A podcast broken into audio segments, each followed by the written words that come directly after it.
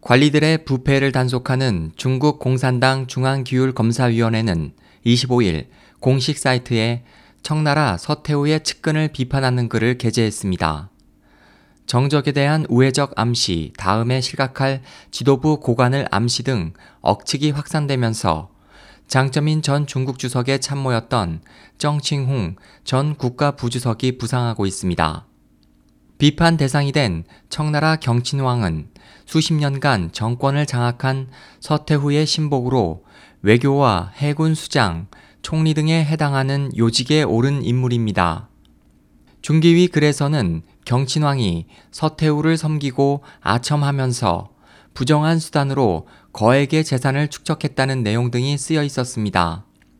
인터넷에서는 도대체 누구를 암시한 것인가 하는 네티즌들의 댓글이 쏟아졌고 이름에 경자가 들어있는 정칭홍 전 부주석이 가장 유력한 후보로 꼽혔습니다.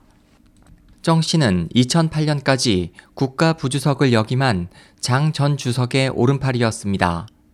지난해 부패 등의 혐의로 체포된 저우융캉보다 당내 서열이 높습니다.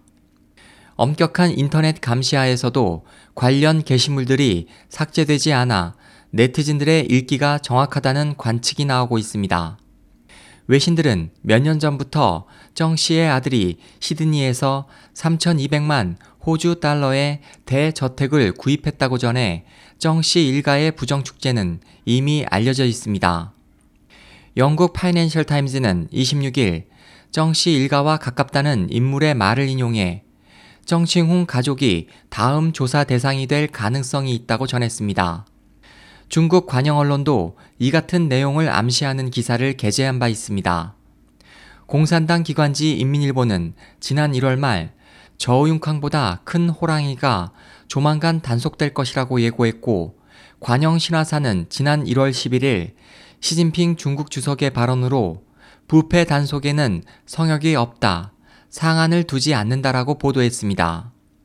또 이번 글의 서태후는 장점인을 의미하는 것으로 해석되고 있습니다. 세간의 관심은 이미 정싱홍의 배우인 장 전 주석에게 쏠리고 있습니다. 파이낸셜 타임즈는 정 씨가 대상이 되는 것은 장 전 주석에 대한 선전포고라고 할 수 있다고 분석하고 조만간 정치적 움직임이 활발해질 것이라고 예측했습니다.